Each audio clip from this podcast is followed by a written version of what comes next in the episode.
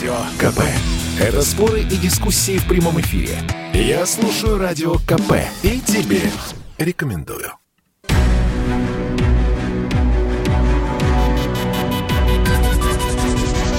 Антиковид.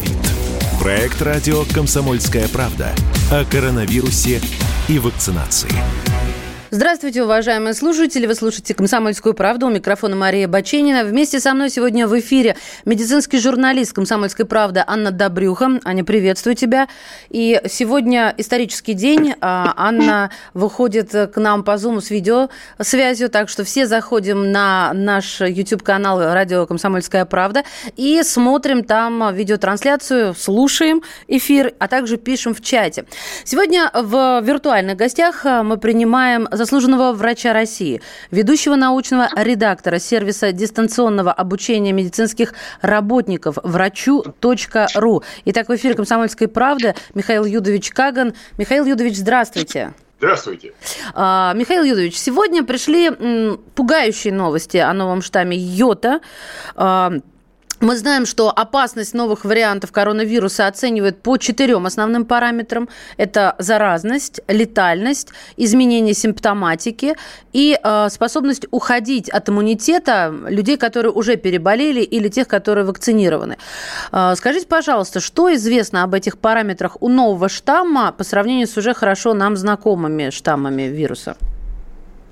Вы знаете, этот вид штамм не, на самом деле не является абсолютно новым. Он появился еще в ноябре в Соединенных Штатах, в ноябре 2020 года, и сосуществовал тогда со штаммом Альфа, а дельта штамма тогда не было, который сейчас доминирует везде в мире. И вот э, сейчас были напечатаны работы, сравнивающие этот штамм с теми штаммами, которые существовали в то время, то есть до, в эпоху до дельты.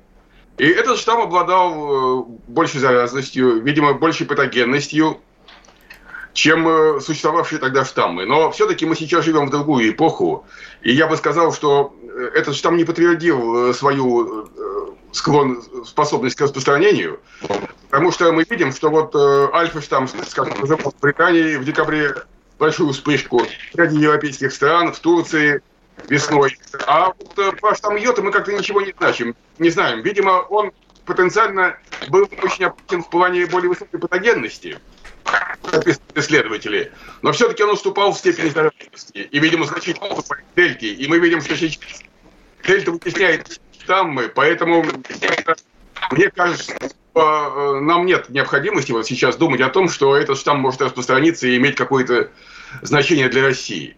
С моей точки зрения.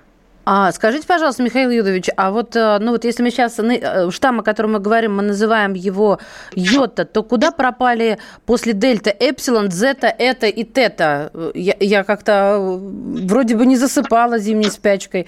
Они были, но они настолько безопасны, что мы о них ничего не услышали? Я думаю, что да. Я думаю, что мы не знаем о всех штаммах, потому что вирус ведь мутирует очень быстро, и штаммов, во всяком случае, вариантов образуется много – и они как-то называются, исследуются, потому что сразу мы пока не умеем определять, человечество пока не умеет определять сразу по наличию мутаций возможные функциональные последствия и свойства этого вируса. То есть э, все показывает э, потом время, как он умеет распространяться и насколько тяжело люди заболевают им. То есть пока научились корректировать мутации, но не умеют сразу, определив новую мутацию, понять ее свойства. Понятно. Поэтому название вируса дают, но если он перестает иметь значение, он как-то не звучит в средствах массовой информации, о нем знают, о, о том варианте, знают, о таком варианте знают отдельные специалисты, но мы с вами можем об этом не знать. Принято. А, я сразу предупреждаю о том, что вопросы будут вот не вытекать один из другого, а, а будут, так сказать, идти один за другим, как самые наболевшие вопросы. И от слушателей в том числе они могут быть совершенно вообще из другой оперы. Ну, я имею в виду опера под названием, конечно же, коронавирус COVID-19. Друзья мои, 8 9 6 7 200 ровно 9702. WhatsApp, Viber, Telegram, SMS или прямой эфир, то телефон работает 8 800 200 ровно 9702. У меня вот какой следующий вопрос. Сегодня директор Национального научно-исследовательского центра эпидемиологии и микробиологии имени Гамалея Гинзбург заявил, что вакцину а, от коронавируса для детей, то есть детскую, для детей и подростков, а, может быть зарегистрирована уже к середине сентября этого года. А, скажите, пожалуйста, что можно такого сказать родителям, чтобы они не боялись прививать своих детей? Или ничего, если ничего, на ваш взгляд? Но ведь мы когда агитируем человека или людей прививаться, мы всегда говорим о плюсах и минусах вакцины. Плюсы несомненные. Опасность э, коронавируса высока. Вакцина защищает от тяжелых заболеваний и от смерти. Поэтому вакцинироваться надо. Мы знаем, что 1-2% людей, инфицированных коронавирусом, умирает. Для детей, конечно, новая коронавирусная инфекция менее опасна. Хотя штамм Дельта, вариант Дельта, который сейчас распространен в России и везде в мире, инфицирует детей чаще. Потому что он более легко может проникать в человеческие клетки, несмотря на то, что у детей меньше рецепторов к этому вирусу, и поэтому они были довольно устойчивы к уханьскому штамму. Дельта их способен заражать. Низкий риск – это ведь не отсутствие риска.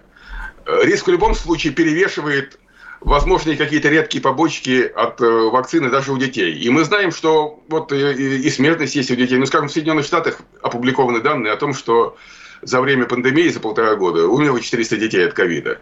Это, конечно, несопоставимо с, 500, с полумиллионом взрослых, которые умерли. Но, тем не менее, это случается. Кроме того, мы знаем, что у детей бывает ряд осложнений после ковида.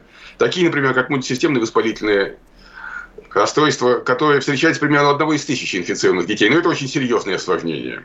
Кроме того, сейчас известно, что у довольно высокого процента детей даже после легкого ковида может быть постковидный синдром. Он в целом протекает с меньшей гаммой симптомов, чем у взрослых, протекает легче.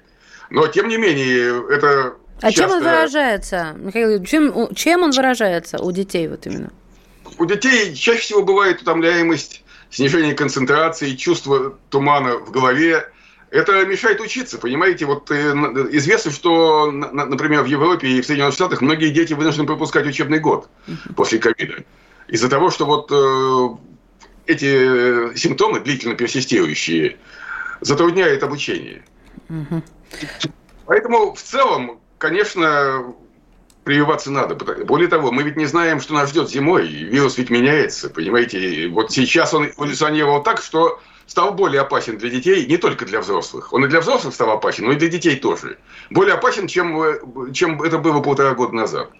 И ведь, понимаете, как по факту, если вдруг э, на базе дельты уже теперь будут возникать какие-то штаммы, более заразные, а более заразные, значит, будут более легко поражать детей и могут вызывать у них, возможно, не дай бог, более значимые заболевания. Ведь уже, когда все это возникнет, вакцины ведь не вызывают быстрый иммунитет. Да. Понимаете? Да, э, конечно, мы, понимаю.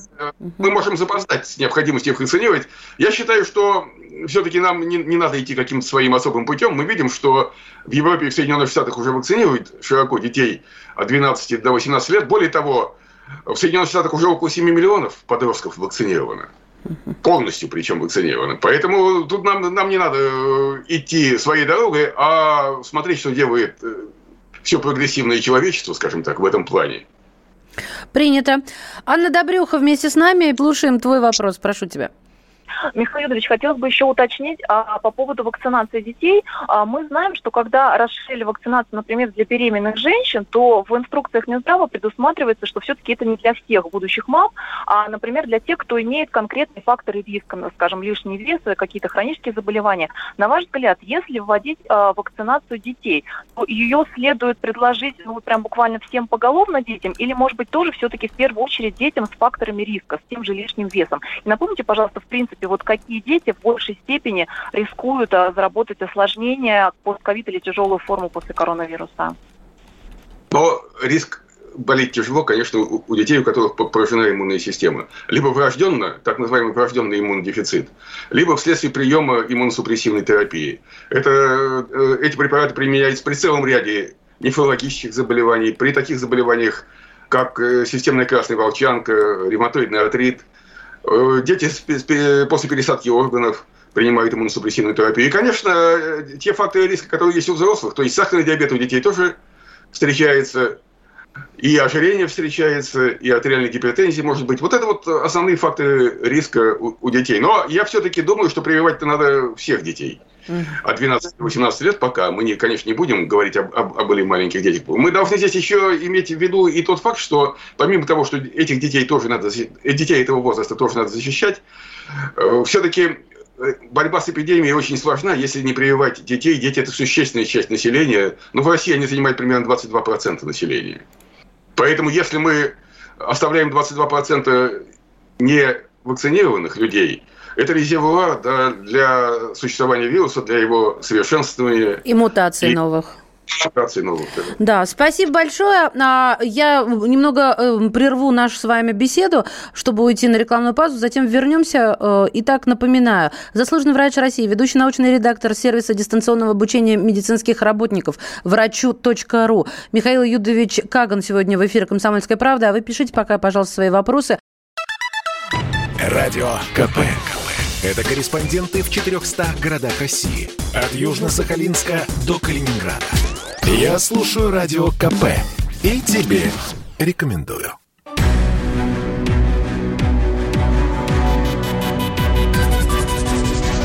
Антиковид.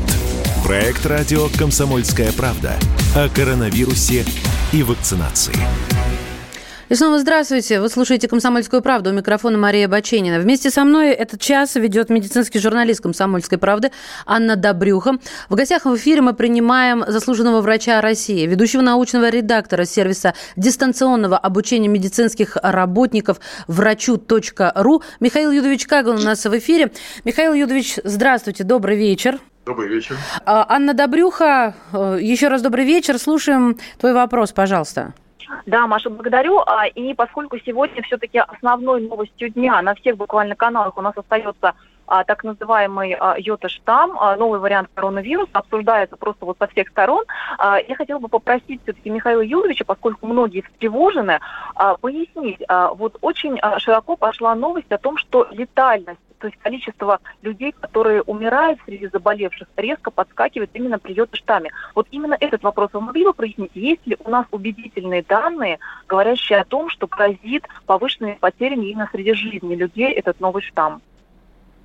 Но вы знаете, ведь когда этот штамм сравнивали с тем, что предшествовало штамму Дельта, а именно так было, потому что исследования проводились все-таки до того, как появился штамм Дельта то он показал более высокий уровень летальности и опасных исходов вообще у людей пожилого возраста, начиная с 45 лет. Но наибольший подъем там был уже после 64 лет. Но мы должны знать, что все-таки наиболее, наибольшее количество смертей в абсолютном величине возникает у, у более заразных штаммов, потому что просто большее количество людей заболевает в десятки, в сотни, в тысячи раз. И даже если этот штамм, штамм обладает меньшей летальностью, он все равно приводит к большему, большему количеству смертей и летальных исходов, чем более заразный штамм, но который менее распространяется. Ну, вот мы знаем, что, скажем, первый SARS, который был в 2003 году, он, при нем летальность была там до 10%. Он был намного более опасен и более патогенен, чем SARS-CoV-2. Но он был менее заразен, и поэтому в абсолютной величине умерло совсем э, незначительное по сравнению с нынешними количеством людей. Там, э, по-моему, количество смертей было порядка 800, а сейчас речь уже идет на миллионы. Поэтому вот э, я считаю, что сейчас все-таки штамм Дельта самый опасный, и поэтому э, нет такого ощущения, что штамм, штамм Йота может его потеснить и имеет значение вот для мира и для нашей страны. Видимо, он в каком-то количестве и небольшом проценте случаев существует там, где он возник, а он возник, видимо, в Соединенных Штатах все-таки.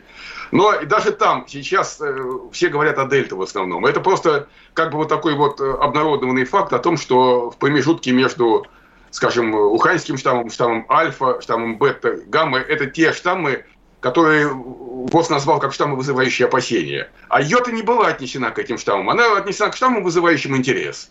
Это все-таки тоже говорит о том, что вот э, не был, этот штамм не был занесен в опасную градацию, и говорит, видимо, о его невозможности распространиться глобально. Поэтому я, я не думаю, что надо, надо сейчас бояться йоту. Нам и дельты хватит.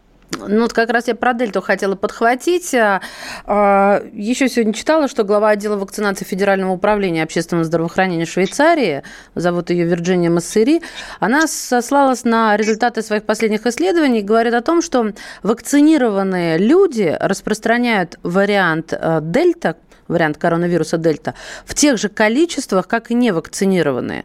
А, я читала статью, ну, переводила статью с иностранного языка, и вот, э, соответственно, э, думаю, все ли я верно поняла? В тех же количествах распространяют, то есть они по степени заразности а, такие же, как невакцинированные. Но, тем не менее, решила вас поинтересоваться, о чем это нам должно сказать? Потому что это же все подхватывают антивакцинники как э, знамя и идут с ним на перевес в бой – инфицируется привитой человек. Сейчас из-за того, что штамм дельта все-таки частично уходит от иммунитета, распространяет и могут, и могут заражать э, других людей. Это говорит о том, что после вакцинации необходимо носить маски. Но инфицируются все-таки эти люди реже. И сам период э, инфекционного процесса у них короче.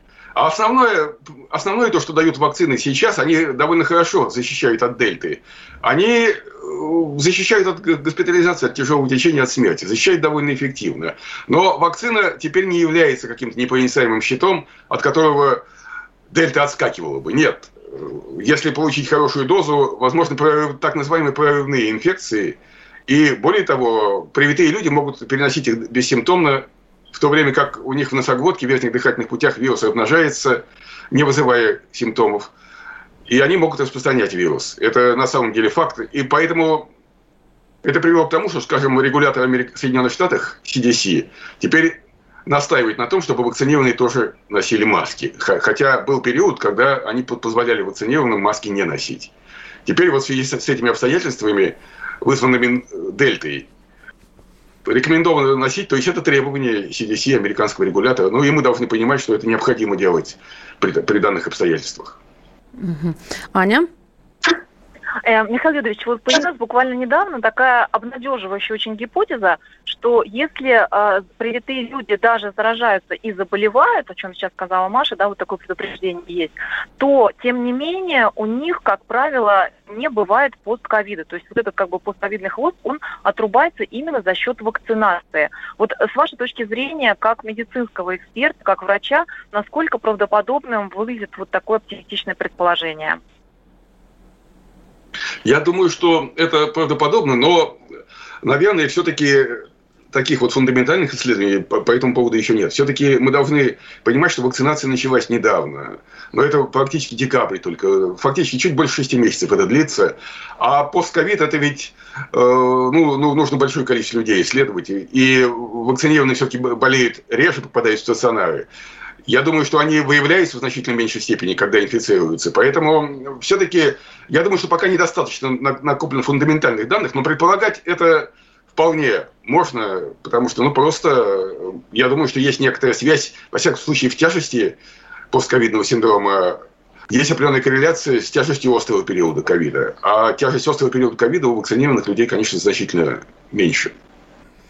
Но я вот уточню, что один из разработчиков а, вакцины «Спутник Ви», а, Александр Гинзбург, он а, приводил такой аргумент, что если вакцинированный человек даже заражается, вирус попадает в организм, то сразу же большое количество антител после вакцинации, они уже, так сказать, наготове, они набрасываются, условно говоря, на вирус, и поэтому не дают развиваться каким-то осложнениям и последствиям. Именно за счет этого, по его мнению, прерывается, вообще вот исключается этот постковидный хвост.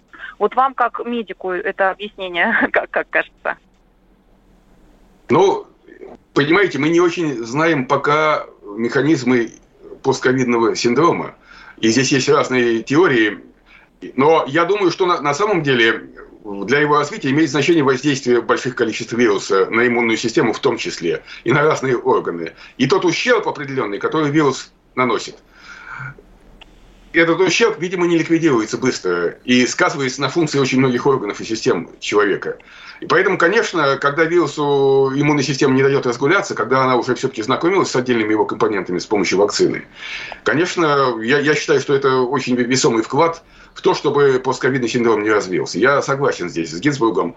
Но я просто хочу сказать, что все-таки мы ждем более фундаментальных и более точных публикаций, и исследования ведутся по всем деталям постковидного синдрома, тогда можно будет все-таки более предметно и более аргументированно этот вопрос обсуждать. Вот какой вопрос пришел от слушателей. Правда ли то, что прививка от пневмококка помогает легче перенести ковид? По крайней мере, не будет пневмонии. Но пневмония, конечно, будет, потому что прививка от пневмокока никоим образом, конечно, не защищает от ковида. Но какие тут могут быть моменты? Ведь мы понимаем, что когда человек болеет тяжело ковидом, и у него развивается цитокиновый шторм, он получает лечение, направленное на иммуносупрессию, на то, чтобы уменьшить воспалительный ответ и иммунный ответ, который во многом разрушает органы и может убить человека. И лечение назначается серьезное, такое как вот дексаметазон или препараты этой группы, и э, антитела, так называемой биологической терапии, направленные на блокирование целого ряда рецепторов цитокином, а это очень важная часть иммунной системы.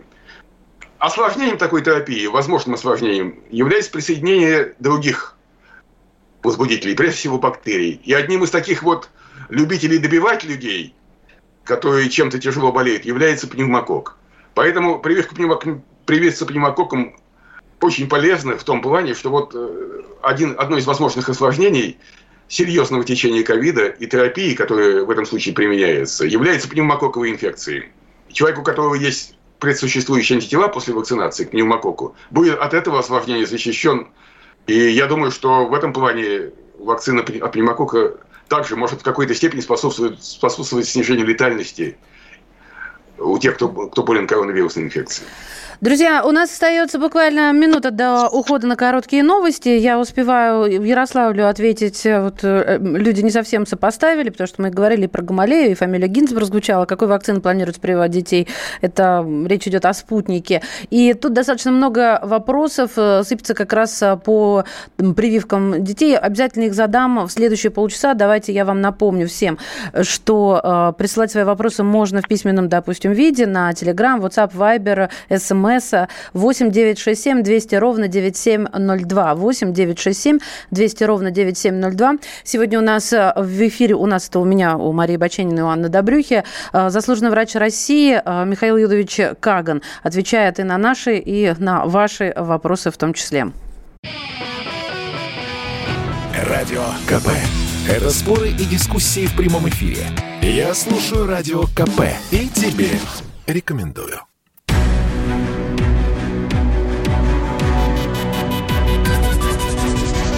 Антиковид. Проект радио «Комсомольская правда» о коронавирусе и вакцинации. Здравствуйте, уважаемые слушатели. Это «Комсомольская правда». У микрофона Мария Бачинина. Вместе со мной этот час ведет медицинский журналист комсомолки Анна Добрюха. И в гостях мы принимаем заслуженного врача России, ведущего научного редактора сервиса дистанционного обучения медицинских работников врачу.ру Михаил Юдович Каган у нас в эфире. Здравствуйте, Михаил Юдович, еще раз. А, мы говорили о детских вакцинах в том числе. И вот пришел вопрос о том, как сейчас, эм, ну, пишут люди, что в самом начале, когда у нас э, уханьская еще версия была, говорилось о том, что у детей, детей, во-первых, не зацепляет, и плюс еще не совсем вырабатываются антитела. И вот пишет человек, что после уханьского варианта э, у ребенка вообще по нулям антитела. Что сейчас известно? Как дети реагируют вот э, в этом ключе на коронавирус? Если что-то известно. Я думаю, что здесь не надо сравнивать реакцию на вакцину. Она довольно стандартна. И вакцина приводит к хорошей выработке антител у подавляющего большинства людей и реакцию на болезнь. Потому что э, реакция на болезнь иммунной системы во многом зависит от тяжести перенесенного заболевания. Если болеть ковидом легко, он может вообще э, как бы а, остаться на уровне слизистых оболочек, и тогда не надо думать, что в циркуляции будет большое количество антител. Те, кто болеет тяжело, у тех антител значительно больше. Поэтому реакция различна в зависимости от тяжести, так как дети болеют легко, после перенесенной болезни у них э, может, может быть и незначительное количество антител, или они могут быстро исчезнуть. И поэтому возможно и повторные заболевания, как мы знаем. Понятно. Да, Михаил Викторович, вот, да, а вот сейчас у нас в новостях на радиостанции «Комсомольская правда» а, прозвучало сообщение, что скоро стартует прививочная кампания от гриппа в этом году, да, в сентябре. И тут в связи с этим возникает два вопроса. Первый. Часть людей а, думает так. В прошлом году э, гриппа у нас не было, вот буквально совсем не было, нам это подтверждали в институте гриппа. А, и одно из объяснений, что коронавирус, по сути, выяснил, э, вытеснил грипп, поскольку действительно существует такая конкуренция вирусов, такое явление есть. А, зачем тогда делать прививку от гриппа, говорит часть людей. Это первый вопрос. И второй вопрос тоже связан с взаимодействием гриппа с коронавирусом. А, буквально на днях еще одна оптимистичная новость мне пришла а, от ученых медицинской школы, школы Миллера при университете в Майами, США. Они проанализировали а, медкарты а, пациентов, жителей США, Великобритании, Италии, Германии, пришли к выводу, что те, кто был вакцинирован от гриппа, гораздо чаще, прямо статистически чаще избегал тяжелых осложнений ковида, тяжелых серьезных последствий коронавирусной болезни. Вот, соответственно, ваши комментарии по поводу людей, не желающих делать прививку от гриппа, и на, насколько, вот опять же, выглядит с медицинской точки зрения э, вероятно, правдоподобно, что эта прививка снижает э, риск тяжелых осложнений ковида. Но, конечно, я думаю, что это совершенно правильная новость, э, которая говорит о том, что вот за полтора года пандемии значительно снизилась заболеваемость гриппом и рядом других острых респираторных вирусных инфекций. И это во многом связано с тем, что применялись средства защиты. Потому что понимаете, вот эта вот разобщенность транспортная между странами, значительное снижение пассажиропотока, ношение масок, оно на менее заразные вирусы, чем ковид, действует больше, а грипп менее заразен, чем ковид. Но на самом деле вирус гриппа никуда не делся. И вот подобное отсутствие заболеваемости имеет свои негативные последствия, заключающиеся в том, что снижается коллективный иммунитет к вирусу гриппа. И поэтому этот вирус в какой-то момент может поднять голову и вновь заявить о себе. И тогда может быть серьезная эпидемия, и я вообще не очень вообще понимаю, как могут существовать две, два таких вируса, это будет не очень хорошо. Я думаю, что здесь не надо вот как-то сильно колебаться, и будущее наше осеннее и зимнее остается довольно непредсказуемым. И мы живем все-таки в опасной в отношении вирусов ситуации. Поэтому я думаю, что, учитывая то, что так вот отдохнув полтора года, вирус гриппа может неожиданно подняться. Мы не все про вирусы знаем, далеко не все. Я думаю, пандемия должна нас в этом убедить. Пандемия коронавирусной инфекции. И на всякий случай надо все-таки от вируса гриппа, который опасен и сам по себе, менее опасен, чем ковид, но он все-таки опасен. И кроме того, вы понимаете, вот э, заболевание гриппом – в нынешних условиях ведь при, при высокой вероятности заразиться и ковидом мы не знаем, как вообще две эти инфекции могут существовать. И как, э, что будет с этими людьми. И кроме того, их очень сложно отличить на начальных этапах. И те, кто заболевает гриппом с высокой лихорадкой, могут быть ошибочно помещены в ковидные госпитали. Как бы тут есть свои сложности. Вот как бы я считаю, что не надо идти по этому пути, и от гриппа надо прививаться. А вот э, в том плане, защищает ли вакцина от гриппа, это еще в самом начале эпидемии и в первый осенний сезон обсуждалось. Э, какие здесь могут быть моменты? Дело в том, что от, ведь от любого вируса защищает не только такой высокоспецифичный иммунитет, который реализуется через антитела или через Т-лимфоциты. Но есть и врожденный иммунитет, довольно неспецифический, против всех вирусов. И он представлен, в частности, интерфероном. И прививка от гриппа приводит к повышению интерферона секреции интерферона, ну, ну конечно, ненадолго, но это где-то несколько недель, месяц. И поэтому может так быть, что человек, который прививается от гриппа, вот на несколько недель меньше склонен к тому, чтобы тяжело заболеть ковидом.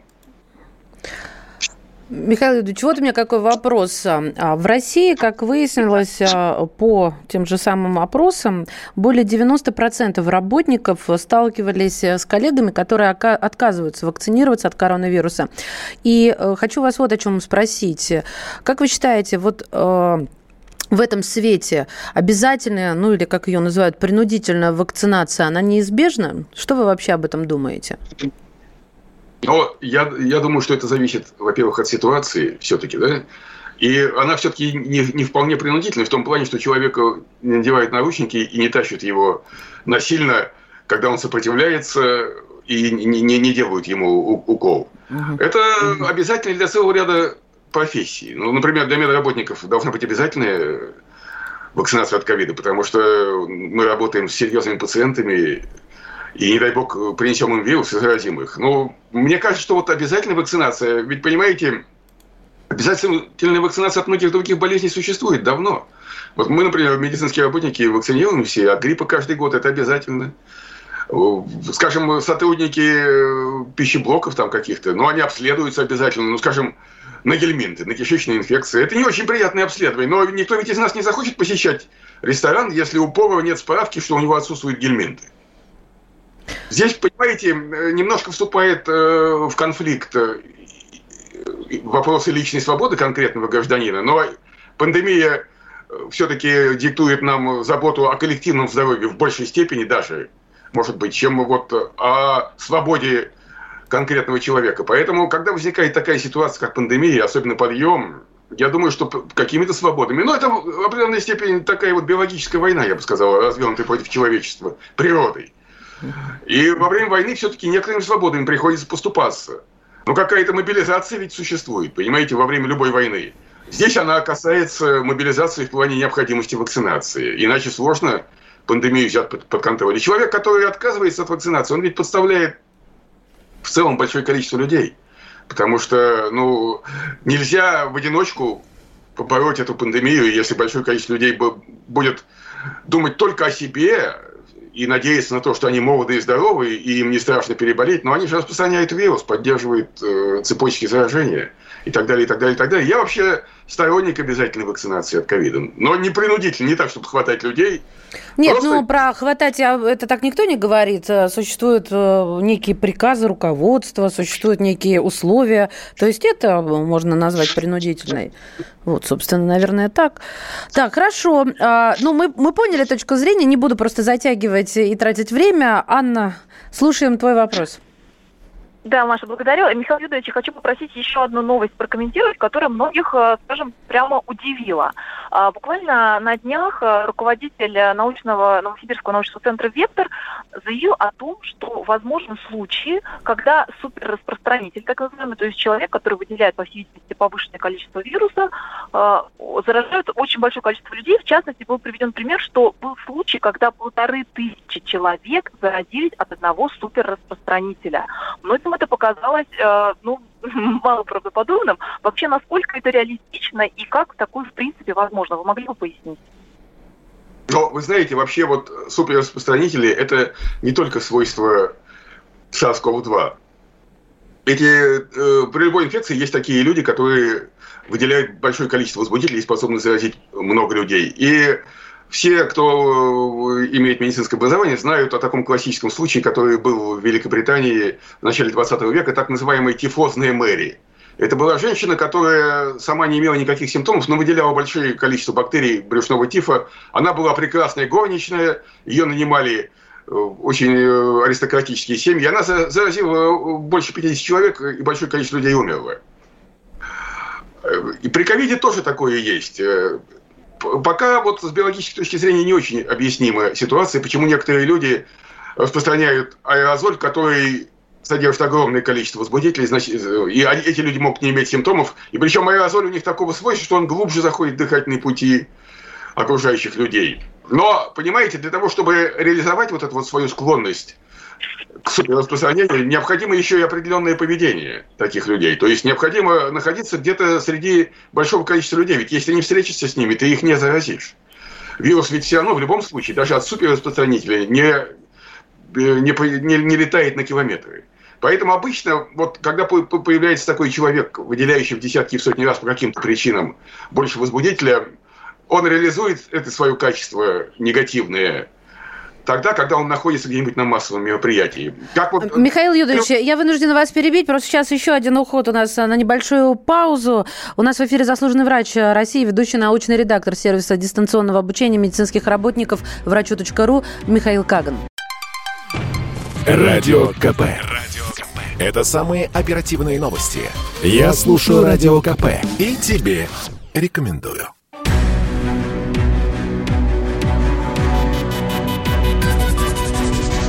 Антиковид. Проект радио «Комсомольская правда» о коронавирусе и вакцинации. Мы продолжаем наш эфир. Меня зовут Мария Баченина. Вместе со мной этот час ведет медицинский журналист «Комсомольской правды» Анна Добрюха. В гостях у нас заслуженный врач России, ведущий научный редактор сервиса дистанционного обучения медицинских работников врачу.ру Михаил Юрьевич Каган. Аня? Да, Маша, благодарю. Э, и хочу отметить, что Михаил Юрьевич часто выступает в качестве эксперта для публикации комсомолки на сайте kp.ru и в газете. А, и поэтому я знаю, что а, наш эксперт а, мониторит э, множество исследований, выходящих во всех странах мира. Исходя из этого, хочу задать вопрос, который интересен очень многим людям.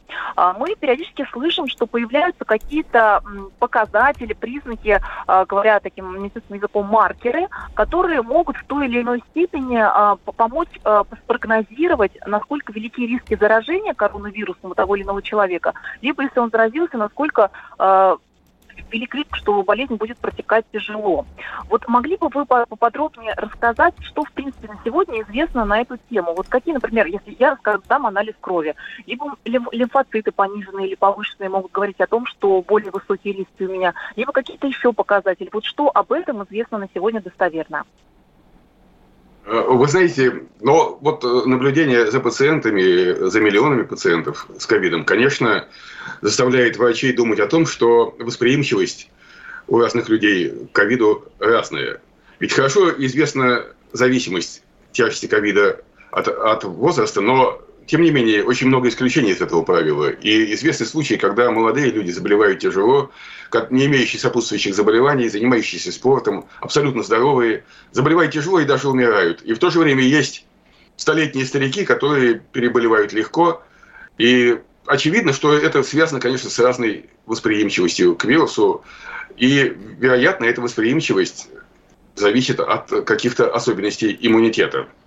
Но говоря о том, имеет ли здесь значение какой-то вот генетический фактор или внешнее воздействие, или совокупность того и другого, мне кажется, что вот э, надо понимать, что вообще иммунитет это очень сложная система. И вот так упрощенный, я бы его представил как симфонический оркестр, который состоит, скажем, вот из тысячи инструментов.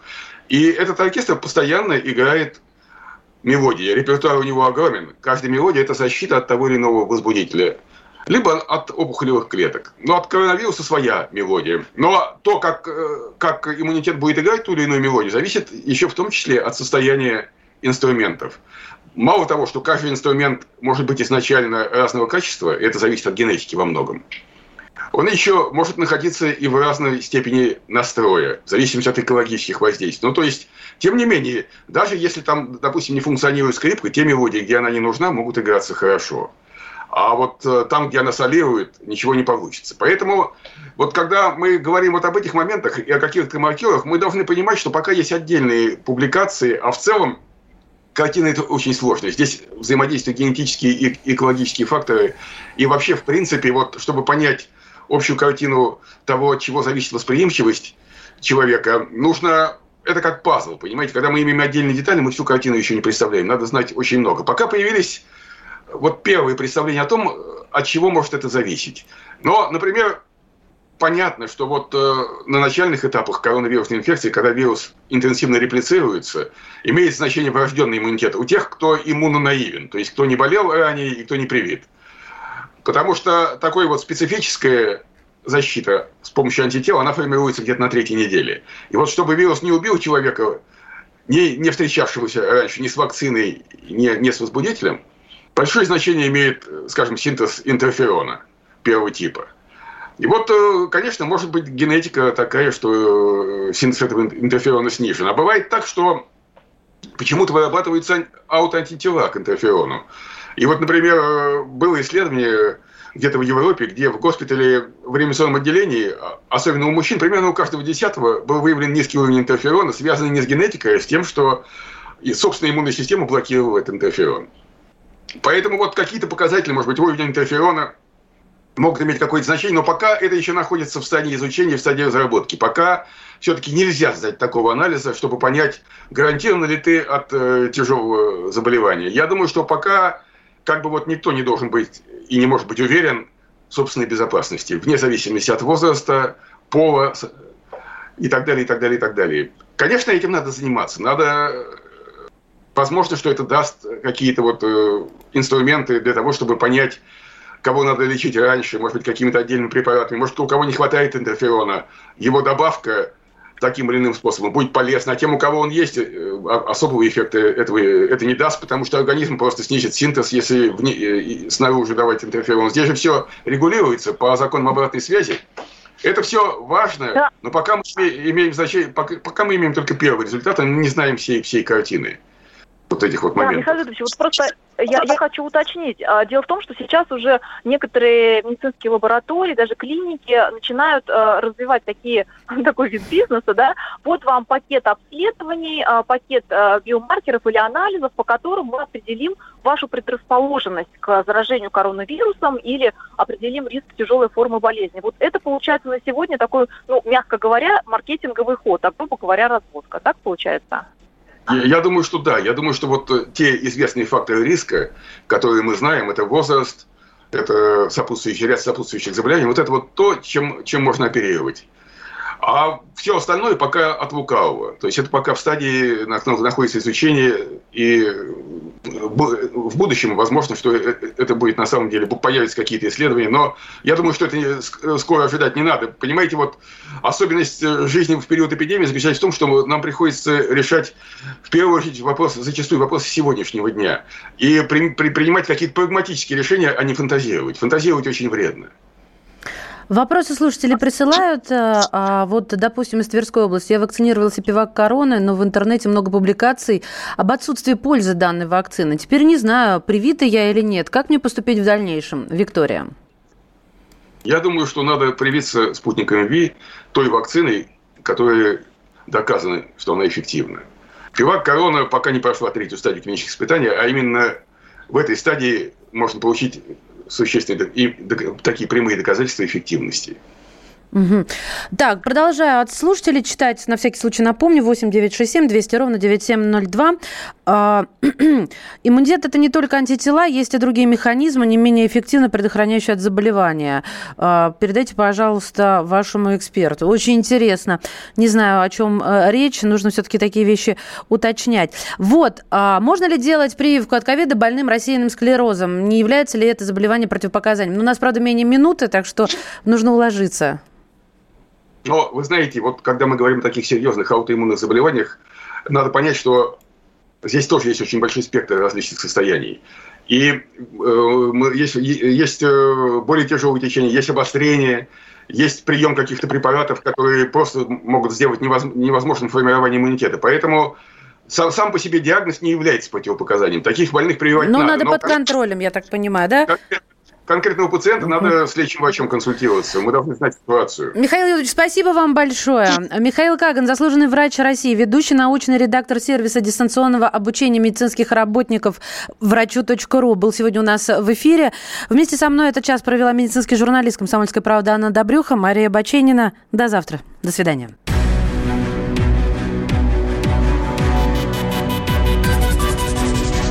Антиковид. Проект радио «Комсомольская правда» о коронавирусе и вакцинации.